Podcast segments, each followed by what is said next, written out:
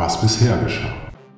Am 12. April wird bekannt, dass Oliver Berben die bereits seit zwei Jahren angekündigte Serie nach Motiven des weltbekannten Romans Das Parfüm von Patrick Süßkind für den Spartensender ZDF Neo produzieren wird. Die sechs Episoden, nach Vorlagen der Drehbuchautorin Eva Kranenburg, sollen in diesem Sommer von Regisseur Philipp Kadelbach inszeniert werden die von Autor und Regisseur Matthias Glasner 2015 für das ZDF in Szene gesetzte Polizeiserie Blochin mit Jürgen Vogel wird keine zweite Staffel erhalten, wie es der Sender ursprünglich angekündigt hatte. Stattdessen soll noch in diesem Jahr eine Finalepisode in Spielfilmlänge ausgestrahlt werden.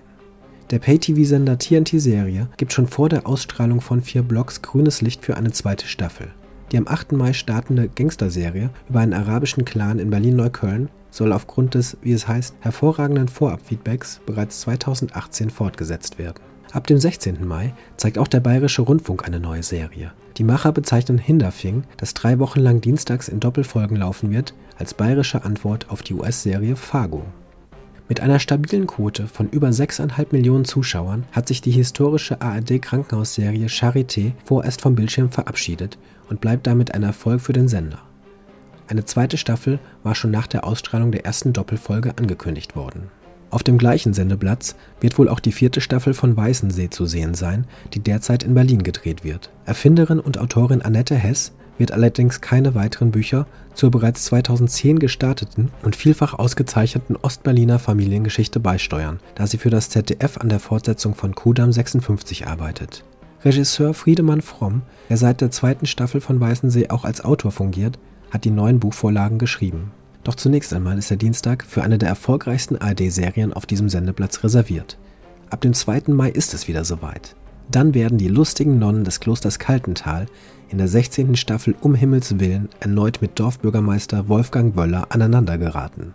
Am 28. April gibt Streaming-Anbieter Netflix bekannt, dass man eine zweite deutsche Eigenproduktion in Auftrag gegeben hat. Unter der kreativen Leitung des international gefragten Genreregisseurs Christian Alward, der hierzulande vor allem durch seine Zusammenarbeit mit Till Schweiger beim Tatort bekannt wurde, soll Dogs of Berlin, in dem ein Polizistenduo in der Berliner Unterwelt ermittelt, 2018 weltweit verfügbar sein.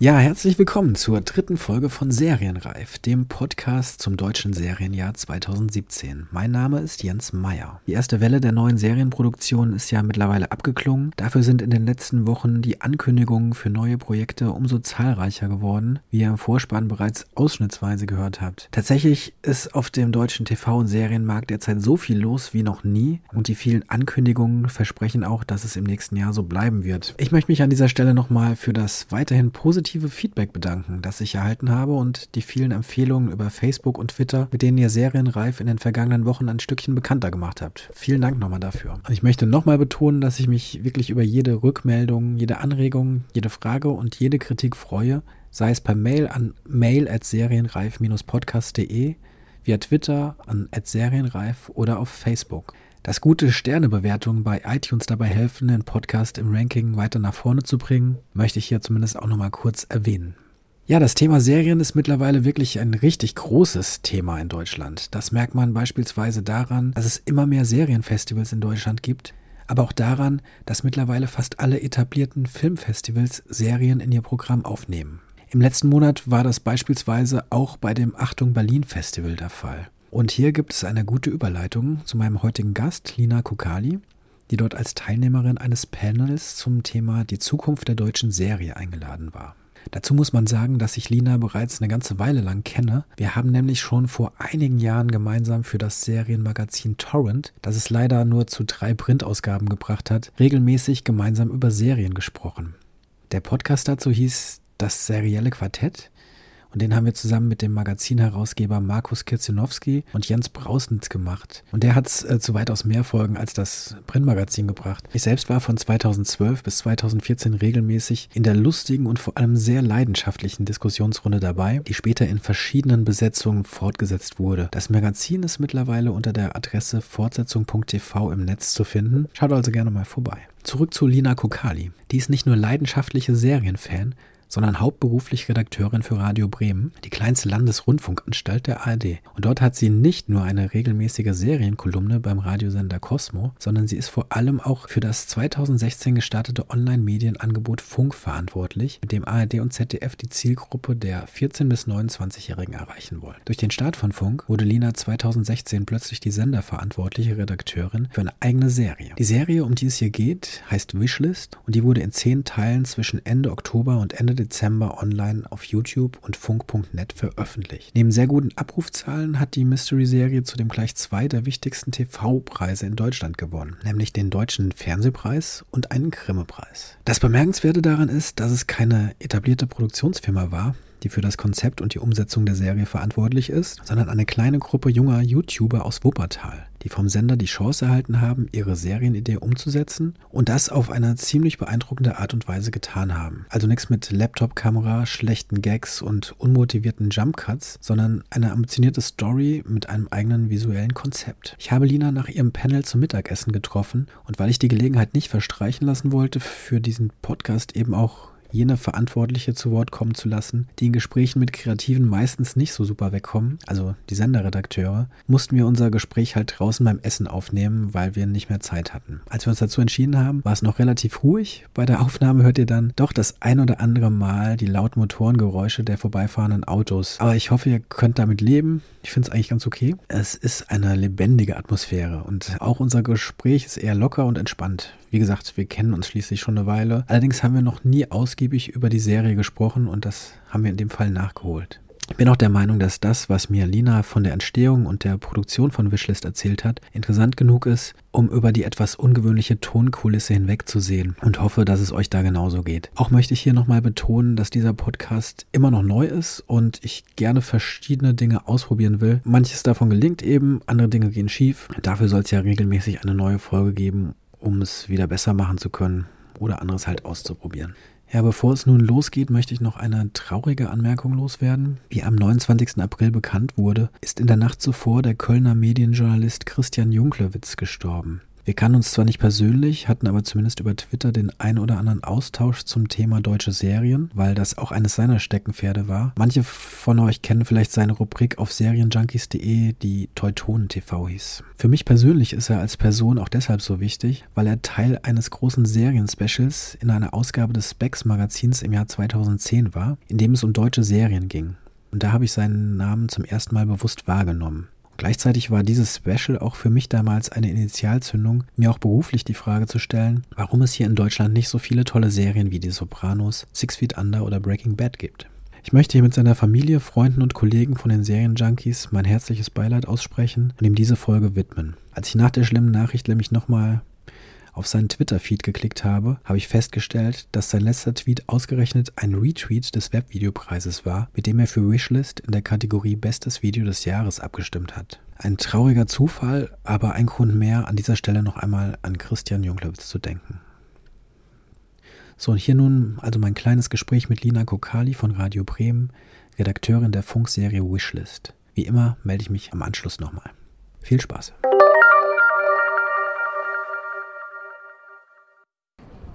Okay, Lina, äh, erstmal cool, dass du jetzt hier noch kurz Zeit gefunden hast, dass wir da noch ein bisschen über Wishlist und deine Arbeit da sprechen können, die du in dem Zusammenhang gemacht hast. Sehr gerne, ich fühle mich geehrt mit all den wichtigen Leuten, die du hier sonst hast. Na, wir haben ja, ich finde es lustig, weil wir noch vor zwei, drei Jahren in einem Podcast zusammengesessen haben, wenn auch an unterschiedlichen Orten. Und äh, und über Serien gesprochen haben und gesagt haben, was wir gut finden und was wir auch vielleicht nicht so gut finden. Und vor, ich glaube, anderthalb Jahren oder so hast du irgendwann mal eine Mail geschrieben, hast, hast gesagt, hier Jungs, das war so unsere Runde, Mailrunde, die den Podcast gemacht haben. Ich habe jetzt übrigens meine eigene Serie, zumindest, das heißt deine eigene Serie, aber die, die du zumindest betreust als Redakteurin für Radio Bremen. Und äh, ja, das ist spannend, dass du dann da mal die andere Seite kennengelernt hast. Und äh, ja, vielleicht Du hast gerade eben in dem, in dem Panel, in dem du saßt, äh, schon mal darüber gesprochen, wie, wie das ganze Projekt anfing. Und das finde ich eigentlich schon spannend. Ähm, vielleicht kannst du noch mal kurz erzählen, also du hast es für Funk, für Funk gemacht. Funk ist das Jugendangebot von ARD und ZDF. Da wurde ja. schon viel drüber gesprochen und geschrieben, ob das gut ist oder nicht. äh, schon im Vorfeld sehr lange. Und es ist jetzt realisiert worden. Und weiß gar nicht, letztes Jahr, ja, im Ja, 2016. genau. Mhm. Und da quasi hast, hast du eine Serie mit Betreut. betreut, die äh, für Funk produziert wurde. Genau. Wishlist heißt sie. Okay. Wishlist. Wishlist würde es ohne Funk nicht geben. Und äh, Wishlist ist, ist tatsächlich äh, serielles, fiktives Erzählen und ähm, es geht um eine Handy-App. Diese Handy-App erfüllt Wünsche. Also man kann sich von dieser Handy-App etwas wünschen. Im Gegenzug muss man eine Aufgabe erfüllen. Die Aufgaben sind jeweils die Wünsche der anderen. Und äh, der Algorithmus arbeitet so, dass desto größer der Wunsch, desto größer die Aufgabe. Deswegen ist nicht alles möglich. Ne? Also Weltfrieden wäre eine unlösbar große Aufgabe. Und ähm, Genau, und es geht um Mira und ihre Freunde. Die kriegen diese App in die Hände. Die sind gerade so mit der Schule fertig. Also Mira und Janina gehen noch zur Schule. Die, die Kerle, mit denen sie rumhängen, nicht mehr. Und ähm, haben da erstmal ziemlich viel Spaß mit. Und am Ende ja, stoßen sie aber ein bisschen an ihre Grenzen, weil es dann darum geht, wie weit würdest du gehen für deine Wünsche. Und natürlich auch, wer steckt eigentlich hinter so einer App? Da wird da auch jemand mit Interessen hinterstecken. Und so wird das äh, Mystery und immer darker und ähm, auch ziemlich spannend. Genau, das ist also so die grobe der, die Handlung äh, der Serie. Sie sind, es sind glaube ich zehn Folgen, äh, 15 bis 20 Minuten Genau, jeweils. ja. Alle auf YouTube veröffentlicht, äh, genauso wie hast du heute auch erwähnt, es gibt auch noch eine eigene Funkseite. Allerdings über YouTube wird es, glaube ich, hauptsächlich Ja. rezipiert. Ähm, und jetzt ist es ja so, du bist, ähm, wie ich eigentlich auch, jemand, der eigentlich journalistisch tätig ist, oder du bist Redakteurin bei, bei ähm, Radio Bremen. Wie kommst du überhaupt dazu, dass du auf einmal eine Serie betreust und eine fiktive äh, Serie? Wie, wie kamst du dazu und, und wie, wie fing das an? Wie kam Wishlist zu dir? Ja, das ist tatsächlich äh, ganz interessant, dass ich auch, ähm, ich habe volontiert bei Radio Bremen, also eben einfach ein journalistisches Volontariat gemacht und auch gar nicht gedacht, dass ich diese Möglichkeiten hätte, eine Serie zu betreuen, weil einfach ähm, das Radio Bremen auch gar nicht gemacht hat. Radio Bremen hat im fiktiven Bereich, im Fernsehen, die haben einen Tatort. Ähm, natürlich und ähm, ab und zu auch mal ein anderes Projekt. Wir haben auch schon mal Serien gemacht, aber eigentlich eher nicht. Und dass, dass man da überhaupt mitarbeiten kann, ist schon was Besonderes. Und ich dachte eigentlich auch, wenn ich mal Serien machen will, muss ich eigentlich woanders hinwechseln. Und dann kam eben Funk und damit neue, auch neue Finanzierungsmöglichkeiten. Und auch für so eine ganz kleine öffentlich-rechtliche Anstalt wie Radio Bremen, die sehr wenig eigenes Geld da reinstecken kann, eben die Möglichkeit, sowas zu finanzieren. Und Radio Bremen hat eben gesagt, sie möchten bei Funk gleich am Anfang mit dabei sein und sich einen Namen machen als ein Sender, der das schafft, äh, auch eine junge Zielgruppe anzusprechen. Ich habe damals auch für andere junge Formate gearbeitet äh, dort und vor allen Dingen kenne ich mich ziemlich gut mit Serien aus, weil ich einfach wie verrückt Serien glotze. Und äh, das war bekannt dort. Und äh, so habe ich das mit einem Kollegen zusammen eigentlich so an die Hand gekriegt, zu sagen, mach mal was, hol mal irgendwie was. Und wir hatten überhaupt keine Ahnung, wie man sowas macht. Wir, kannten, wir sind beide keine Dramaturgen. Wir hatten keine Ahnung, wie man Stoffe findet oder Leute findet, die sowas können. Aber wir haben ziemlich viel YouTube gesuchtet und haben ähm, auch Leute gefragt, die wir kannten, die viel YouTube suchten und auch selber YouTube machen und sind auf so ein kleines YouTube-Kollektiv gestoßen, äh, die Comedy gemacht haben im Netz. Vivi und Danny hieß der Kanal, die kann man auch immer noch angucken. So Pärchen, Witze eigentlich. Und äh, das ist ziemlich schlecht geklickt im Vergleich zu Wishlist jetzt. Es ist wirklich schlecht geklickt, aber es ist wirklich, es sieht total atemberaubend aus. Und sind, dann haben wir geguckt, wer das macht. Und das sind so ein paar Mitte 20-Jährige, die in Wuppertal hocken und offenbar viel Zeit haben für sowas. Und äh, das hat uns so beeindruckt, dass wir die ausfindig gemacht haben und sie gefragt haben, ob sie nicht Bock hätten, mal so eine Idee für so eine Serie einzureichen. Das haben die gemacht. Das war eine, eine halbe Seite mit dieser Idee, die ich vorhin schon zusammengefasst habe, was in dieser Serie passieren könnte und auch der Wunsch von denen, okay, ihr habt jetzt Comedy von uns gesehen, wir wollen aber viel lieber Mystery.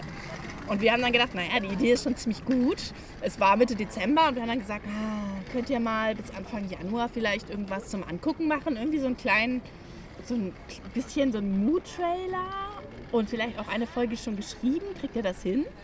Und haben denen ganz kleines Geld an die Hand gegeben.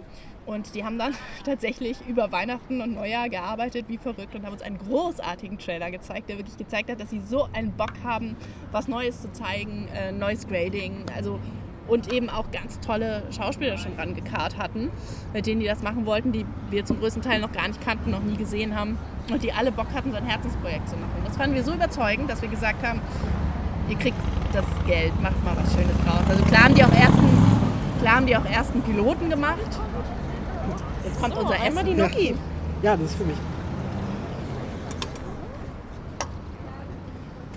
Danke sehr. Danke. Guten Appetit. Ja, es gibt jetzt Gnocchi für Jens und für Lina ähm, gibt es äh, ein Lachs-Sandwich. Ja, dann guten Appetit. Guten Appetit. Also ich esse nochmal fertig reden, bevor ich reinbeiße. Genau, essen, essen Ähm, den, den Gedanken noch zu Ende. Ähm, ja, die haben natürlich auch erst noch einen Piloten gemacht. Äh, das war die achte Folge, die man jetzt auch sieht, also die man auch sehen kann. Das haben sie, haben sie gemacht. Und äh, letztendlich aber bei allem, was sie geliefert haben, uns immer wieder davon überzeugt, dass sie richtig Bock haben, eine richtig schöne Serie zu machen und Ahnung von dem haben, was sie tun. Und ähm, so ist das entstanden. Ja, super. Beiß ruhig erstmal in dein, dein Essen. Tu ich auch. Ähm, hört sich aber, es hört sich jetzt ja relativ, also es hört sich an wie ein Traum, glaube ich, für, also für die Macher von, von Wishlist, denke ich mal sowieso, dass sich da irgendjemand bei ihnen meldet und sagt, habt ihr Lust, eine Serie zu machen? Ich denke mal, ähm, es ist jetzt nicht so äh, an der Tagesordnung, dass sowas passiert, äh, vor allen Dingen was öffentlich-rechtliche ähm, Vorgehensweise angeht. Aber hat, war das die einzige Serie oder habt ihr schon quasi mehrere Vorschläge, Pitches gehabt und habt dann entschieden, welche ihr machen wollt?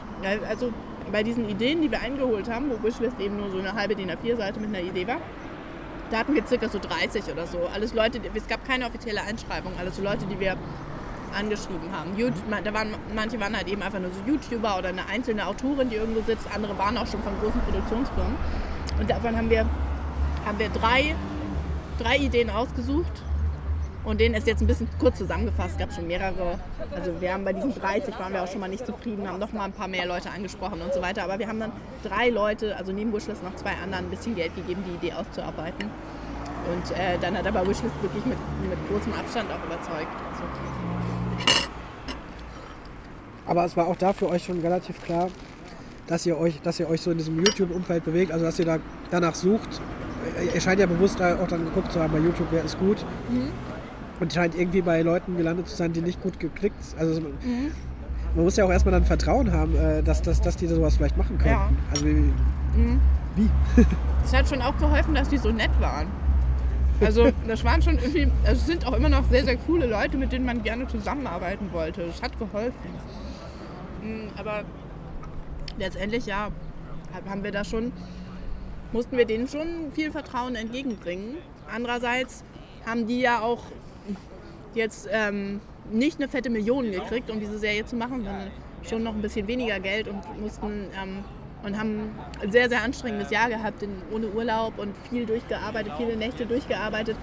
Natürlich war das, äh, weil sie auch einfach selber so einen sehr hohen Anspruch hatten, muss man dazu sagen. Die haben einen sehr, sehr hohen künstlerischen Anspruch an sich selbst und das sieht man der Serie halt auch im Endergebnis an. Das ist schon witzig, weil du jetzt natürlich genau genommen bist du ja, also nicht genau genommen, sondern du bist Redakteurin und du bist ja auch Redakteurin dieser Serie. Äh, du hast auch einen, einen Grimme-Preis oder ihr habt einen Grimme-Preis mit der Serie oder auch einen deutschen Fernsehpreis bekommen, was schon mal toll ist. Glückwunsch dazu. Nachträglich habe ich glaube ich noch gar nicht gesagt. Aber normalerweise, wenn man über Serien spricht, vor allen Dingen auch hier in Deutschland, sind oft die Redakteure die Bösen. Also oft wird gesagt, ja, die Redakteure, die wollen alles äh, selbst machen, die sagen immer, wie es besser geht oder äh, machen es kaputt, was eigentlich gut ist und so weiter, weil sie Mhm. keine Ahnung haben. Wie bist du so an den Job rangegangen? Also es hört sich jetzt ja erstmal sehr, sehr nett an. Hast du für dich Ich vorher war die nicht immer nett. Also man hat schon, ähm, ich habe schon zwischendurch auch zu hören gekriegt, wie streng ich bin. Mm. Aber mm, wir haben schon auch, also da, wir, da das Budget eben so aussah, wie es aussah, haben wir möglichst viel künstlerische Freiheit versprochen. Das gehört halt dazu, um das ein Stück weit zu kompensieren. Ne? Und ähm, bei der Möglichkeit, dass die zweite Staffel eben sehr viel besser, ein sehr viel besseres Budget kriegt, ähm, was jetzt auch so ist. Ähm, diesem, das bedeutet, dass zum Beispiel in letzter Instanz, wenn wir uns über einen Punkt gar nicht einig waren, wir den Künstlern Recht gegeben haben. So. Ähm, das sonst allgemein, ich glaube, das ist schwer zu vergleichen. Ich habe einfach ähm, als Redakteurin für Funk ähm, von der ersten Stunde an haben wir einfach eine ganz neue Plattform gehabt und neue Ausspielwege. Redakteure sonst, die Serien betreuen, müssen eben in ihren Programmplätzen denken und werden da auch ihre Erfahrungen haben, was funktioniert und was nicht funktioniert. Und die müssen bestimmte Quoten erfüllen und so weiter. Dadurch, dass wir jetzt so einen neuen Ausspielweg hatten und zum Beispiel ja, also es ist total egal bei uns, wie lange eine Folge ist. Ähm, bei YouTube mussten wir halt neue Wege gehen und letztendlich waren das halt YouTuber und, ähm, ähm, und die kannten sich halt gut damit aus auch. Und ähm, dadurch, glaube ich, musste ich nicht Lanzen brechen für das herkömmliche Fernsehen oder so. Also vielleicht, vielleicht hat das so ein bisschen damit zu tun, dass wir gemeinsam, die Produzenten und ich und äh, mein Kollege, der da auch damals noch mitgearbeitet hat, dass wir halt gemeinsam so einen neuen Weg gegangen sind und da auch äh, viele Entscheidungen halt nochmal ausprobieren mussten. Also zum Beispiel haben wir ähm, mal anstelle der einer Folge ein QA veröffentlicht, also ein Video, wo die eigentlich, eigentlich, es ist natürlich trotzdem schick geschnitten mit tollen Bild Bildelementen und sonst was, aber eigentlich sitzen sie nur auf dem Sofa und beantworten Fragen. Hat auch super gut funktioniert. Ist fast genauso gut geklickt wie eine, wie eine äh, Folge-Wishlist. Und dabei ist es wirklich eine Dreiviertelstunde lang, sitzen Leute auf einem Sofa und reden. Also das ähm, hat schon auch damit zu tun, dass sie halt echt ihre Community dann kennen und wissen, wen sie da ansprechen glaube, ich habe es schon eben gesagt, zehn Folgen sind es, mhm. zumindest die reine Serie. Ähm, die, das lief auch über, über einen Zeitraum von zehn Wochen. Ich weiß nicht, wie, wie habt ihr es mhm. nochmal veröffentlicht? Jede Woche eine Folge? Jede Woche eine Folge. Mhm. lief immer einen Zeitraum von elf Wochen, weil wir einmal ein QA gemacht haben anstelle von. Das kriege ich mit, mit, mit vollem Mund. Ja, äh. nicht schlimm. Seit, äh, seit Jan Böhmermann und so weiter sind wir das alle gewohnt. Mhm. Das ist auch nur ein Podcast, kein Radio. Ist ruhig erstmal. Ich kann, auch, ich kann ja auch schneiden. Ja, Böhmermann hat ja auch bei Radio Bremen volontiert. das stimmt. Wir das essen ist die, die Tradition. Mhm. Mhm.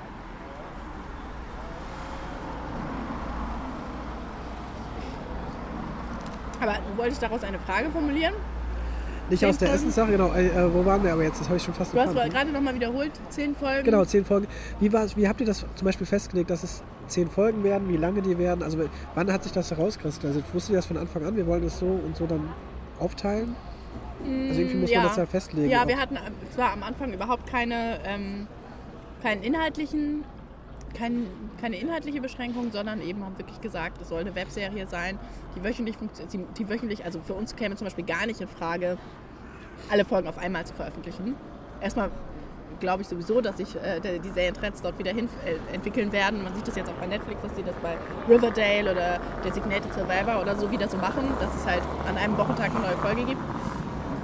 So, äh, so wollten wir das auch machen, was ähm, aber auch daran liegt, dass es bei YouTube gar nicht anders geht. Wir haben einen ganz neuen YouTube-Kanal ähm, eröffnet. Äh, wir sind auf den YouTube-Algorithmus angewiesen. Es ist also, es wäre totales Gift gewesen, alle gleichzeitig zu ähm, zu veröffentlichen. Also es war uns total wichtig, dass der Algorithmus lernt, jeden Donnerstag um 15 Uhr kommt eine neue Wishlist-Folge. Ja. Ähm, das war gar nicht eine Frage, ne? ich habe einfach was anderes gesagt. Nee, das ist okay. Äh, es ging darum, wie ihr das, also auch wie ihr das dann festgelegt habt mit der Länge. Mhm. Aber wahrscheinlich... Ja, ich glaube, wir haben gesagt, man muss ja irgendeinen Rahmen geben. 10 Folgen, 8 bis 12 Minuten. Hm, deswegen haben sie 10 Folgen, so bis circa 20 Minuten ständig halt gemacht. Aber ja. da waren wir dann dankbar, dass wir mehr gekriegt haben und nicht sauer. Genau. Jetzt ist ja trotzdem ihr da, äh, trotzdem es Funk gibt, äh, seid ihr nun mal öffentlich-rechtlich. Das heißt, das Ganze ist, äh, arbeiten da sehr viele Menschen, die schon lange da arbeiten und die auch schon lange sowas machen. Wie schwer ist es, ähm, sowas Neues irgendwie auch da so ein bisschen in, in dem Umfeld irgendwie durchzukriegen oder umzukriegen? Oder wie sind so. Also ist es manchmal schwer, äh, die, die, Reaktion irgendwie drauf, dass man ihnen erst erklären muss, warum man jetzt vielleicht auf YouTube veröffentlicht und nicht nur auf, mhm. einem, auf einem eigenen Seite. Ja, ARD intern ist so sicherlich äh, diskutiert worden. Ich finde auch, man kann das ruhig diskutieren. Ne? YouTube ist eine Plattform, die zu Google gehört. Ähm, wir stellen da Inhalte online. Das ist schon, das kann man diskutieren, finde ich auch. Wir machen das, weil wir da, weil da die junge Zielgruppe ist. Und ich, also die ARD hat eben einen Bildung, einen, hat irgendwie einen Auftrag, auch diese junge Zielgruppe zu erreichen. Das hat sie bisher nicht im ausreichenden Maße getan. Deswegen ist Funk da, um das jetzt zu ändern. Und ich finde, dass deswegen der erste Schritt jetzt erstmal dahin zu gehen, wo die sind und denen zu sagen, wir haben hier was, ist eigentlich, also ich finde, es geht nicht anders. So.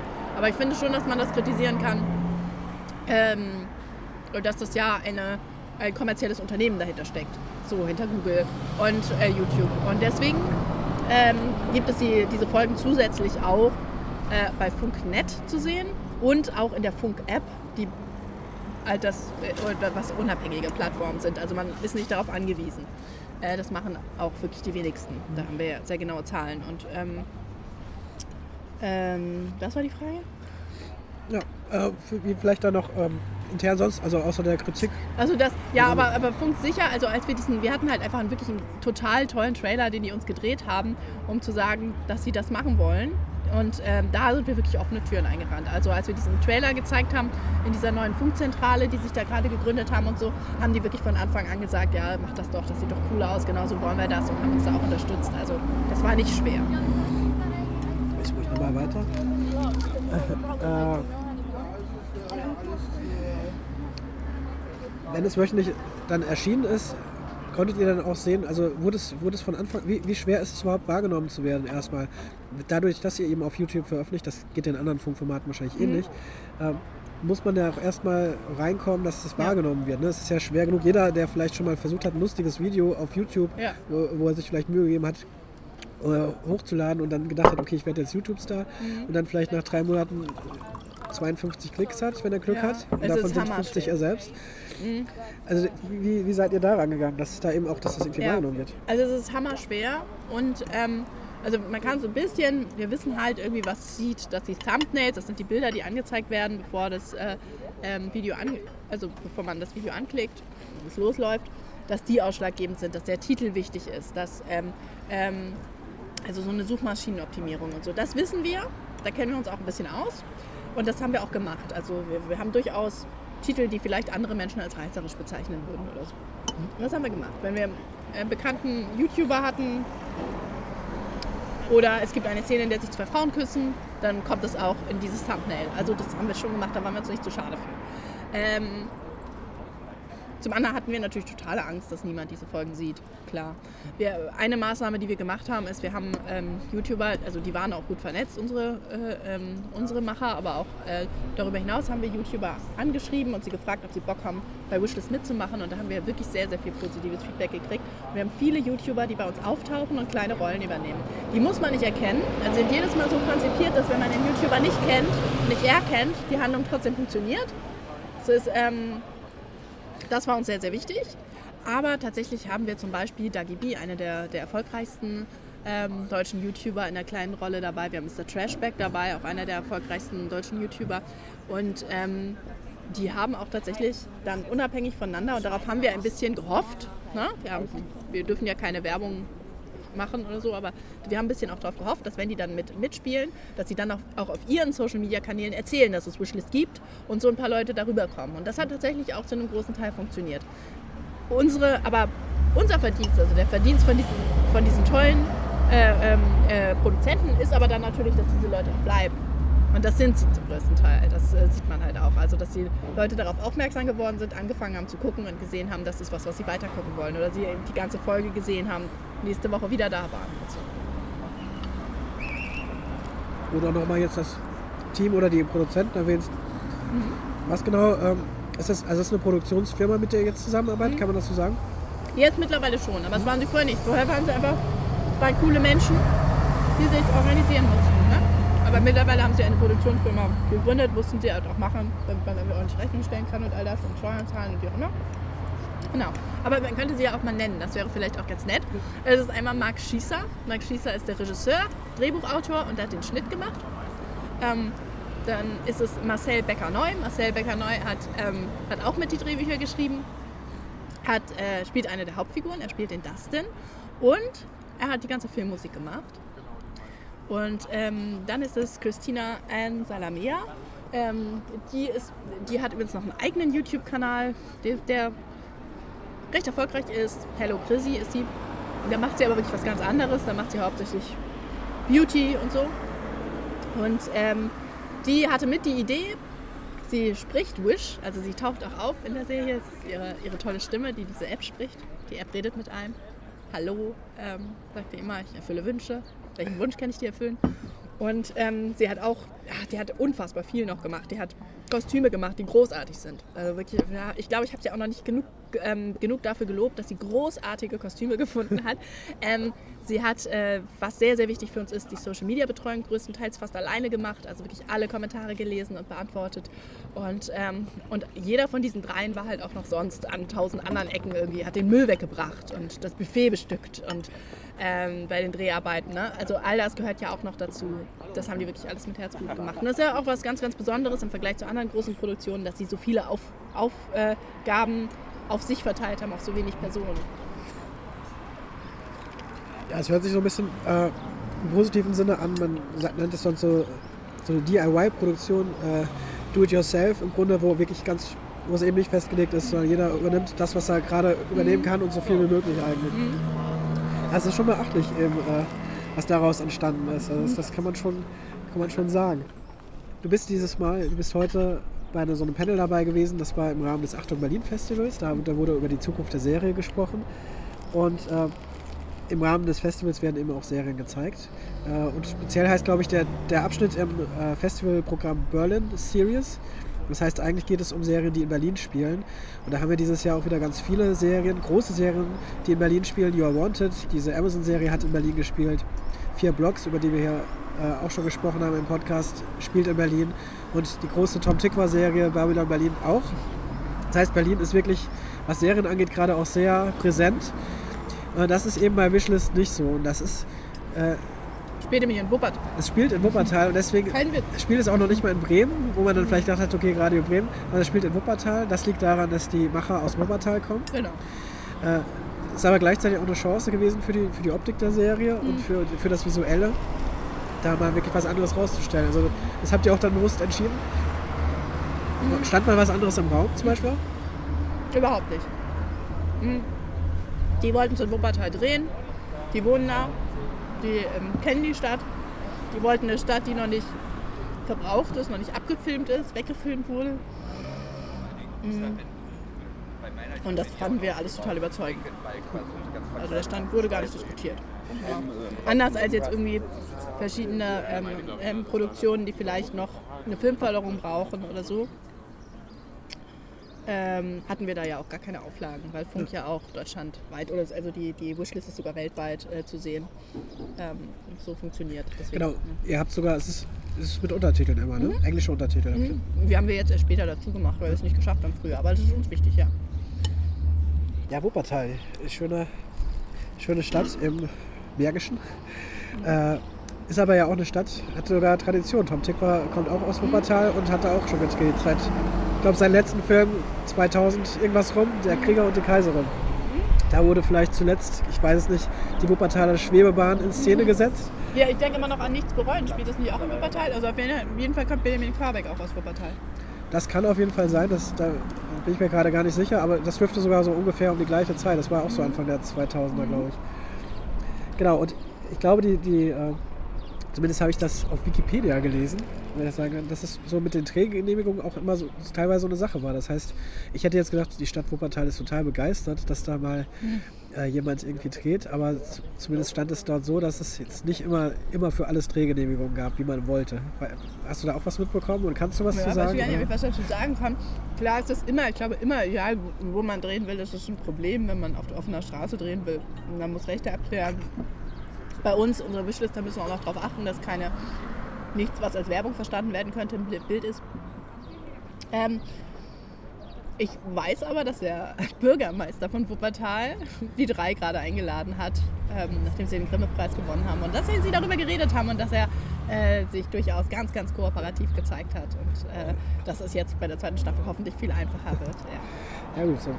Insofern können Preise doch manchmal auch ein bisschen helfen, äh, was das angeht. Ja, die zweite Staffel. Wie, wie schnell stand denn fest, dass es eine zweite Staffel gibt? Habt ihr damit schon so ein bisschen geplant? Also habt ihr schon im Hintergrund gehabt, das könnte dann eine zweite Staffel geben? Mhm.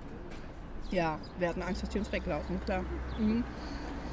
Ähm, ja, wir wollten gerne eine zweite Staffel und wir haben es denen gesagt, dass wir da ernsthaft drüber nachdenken und das uns sehr gut vorstellen können und wir wollen, dass sie sich Gedanken dazu machen, kurz bevor die erste Folge online ging. Also ähm, das war uns schon wichtig zu sagen, hier, ähm, bevor der Erfolg jetzt da ist, der dann noch kam zum Glück, geben wir euch schon mal dieses Zeichen, dass wir sehr zufrieden sind. Mhm. Das, äh, seitdem wissen Sie das.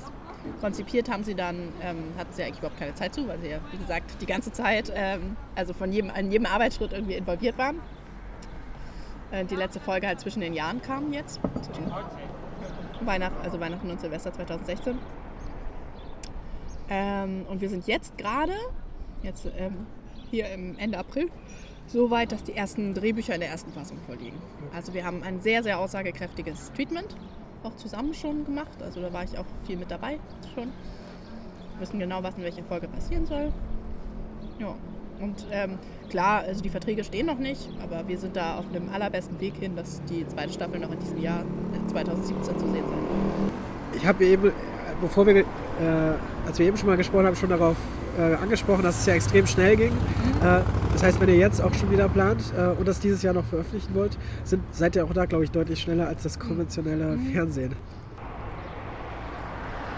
Das hat auch viel damit zu tun, dass keiner von uns wusste, was so die normalen Arbeitsabläufe sind und wie lange das so Zeit nimmt.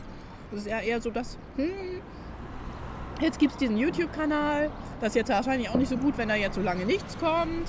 Da sollten wir doch jetzt schnell mal die nächste Staffel machen. Das sind immer solche Überlegungen.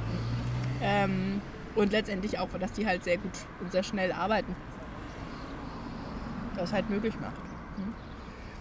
Hat sich denn, oder, oder erstmal überhaupt gefragt, fangen wir mal vorne an, was Erfolg jetzt, weil du hast eben auch Erfolg quasi schon mhm. das Wort genannt.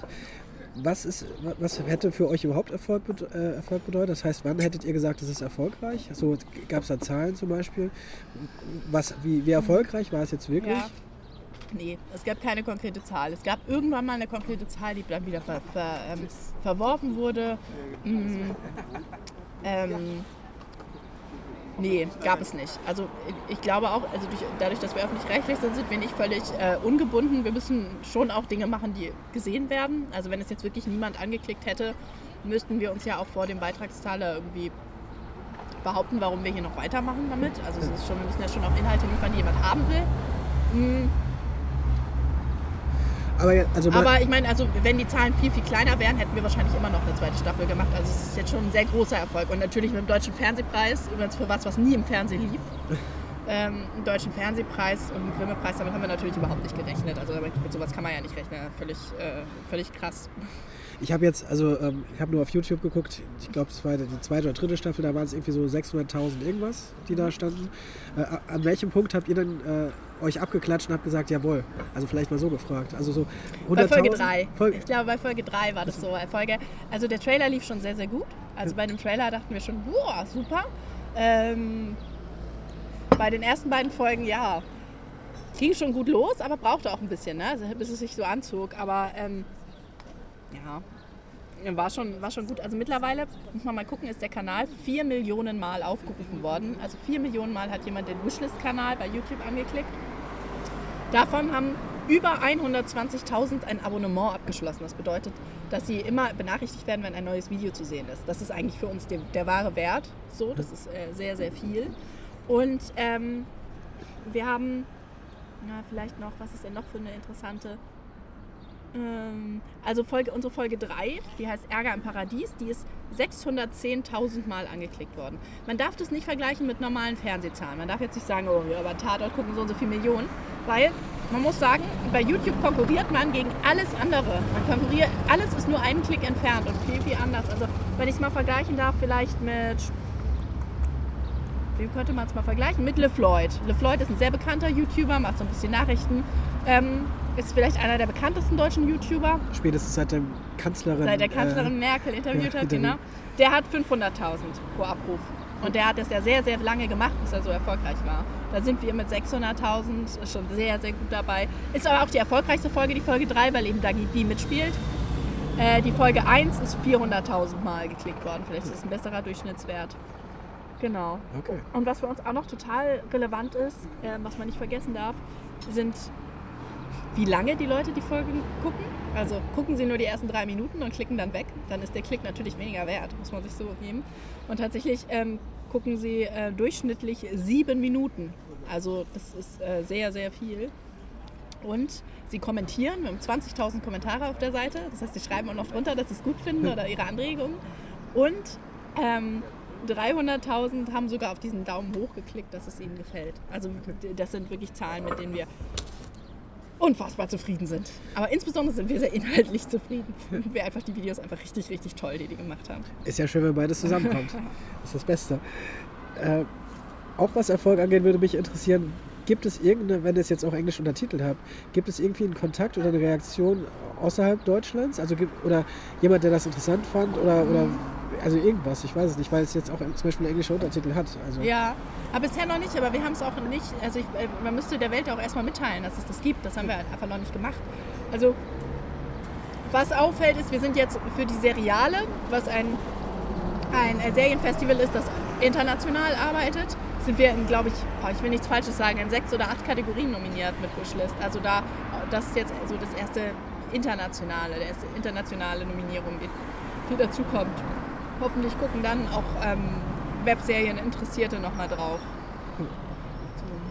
Siehst du es denn, siehst du es als, als Webserie oder siehst du es einfach als Serie? Ich finde den, äh, den Unterschied so merkwürdig. Also, ähm, was, ist, was ist denn Netflix? Sind das Webserien? Oder, also, äh, ja, also auch bei, also bei You Are Wanted habe ich mich das, der, der Amazon-Serie, habe ich mich das auch sehr gefragt, weil ähm, ich war so überrascht von der Ansprechhaltung, die die hatten. Ich hatte irgendwie was anderes erwartet. Also die Ansprechhaltung an sich ist ähm, zum Beispiel, wenn man, wenn man guckt, wenn You Are Wanted, was auch sehr schick aussieht, aber ich muss sagen, es richtet sich, also es geht eigentlich darum, um die Unfähigkeit, die modernen Techniken zu bedienen. Während Wishlist davon handelt, wie fähig Jugendliche und wie mündig sie mit den neuen Techniken und wie selbstverständlich sie mit den neuen Techniken auskommen. Und ähm, ich habe mich so ein bisschen gefragt, ob Amazon da die richtige Zielgruppe findet an der richtigen Stelle. Äh, ich meine, sie, sie, scheinen ja sehr erfolgreich zu sein und das Sieht so hingekriegt zu haben. Ne? Aber äh, das habe ich mich so ein bisschen gefragt. Äh, sind da die, sind da die richtigen Leute? Also wir, wir wissen einfach, bei YouTube gibt halt sehr, kann man halt sich sehr genau alle Statistiken anzeigen lassen. Man kann es sehr genau analysieren und ähm, dadurch kennen wir unsere Zielgruppe sehr gut.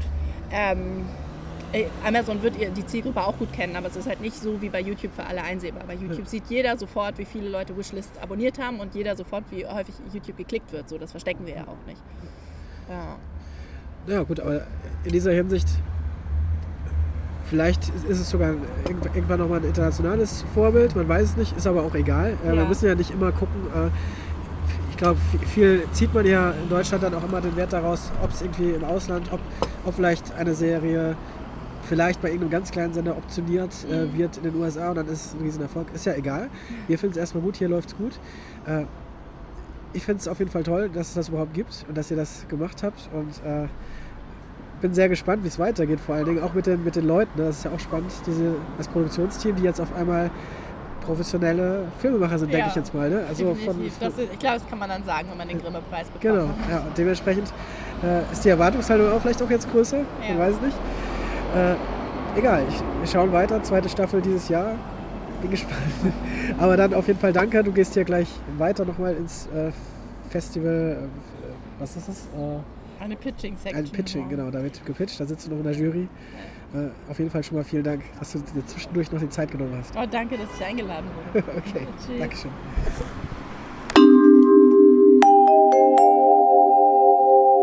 So viel zu meinem Gespräch mit Lina Kokali von Radio Bremen. Mir hat es gezeigt, dass selbst in den ziemlich festgefahrenen Strukturen der öffentlich-rechtlichen Rundfunkanstalten spontan und aus heiterem Himmel und ganz sicher auch ein bisschen zufällig doch neue und frische Herangehensweisen möglich sind. Und in der Seriengeschichte waren es immer Leerstellen wie diese, die sich dort durch Funk ergeben hat, durch die Neues und Wegweisendes entstehen konnte. Das Gespräch für die nächste Folge Serienreif wurde übrigens ebenfalls bereits geführt und ich kann schon mal so viel verraten, dass wir hier die Grenzen zum Thema Serie nicht nur gehörig ausweiten werden, sondern teilweise auch ganz verlassen werden. Doch weil es im Leben immer hilft, wenn man sich auf anderen Feldern umschaut und sich dort für sein eigenes Schaffen inspirieren lässt, kann ich empfehlen, auch beim nächsten Mal wieder reinzuhören. Ich würde mich jedenfalls freuen, genau wie über Feedback an mail at serienreif-podcast, at serienreif bei Twitter, Facebook oder eine gute Bewertung bei iTunes. Das war's für dieses Mal. Wiederhören und alles Gute.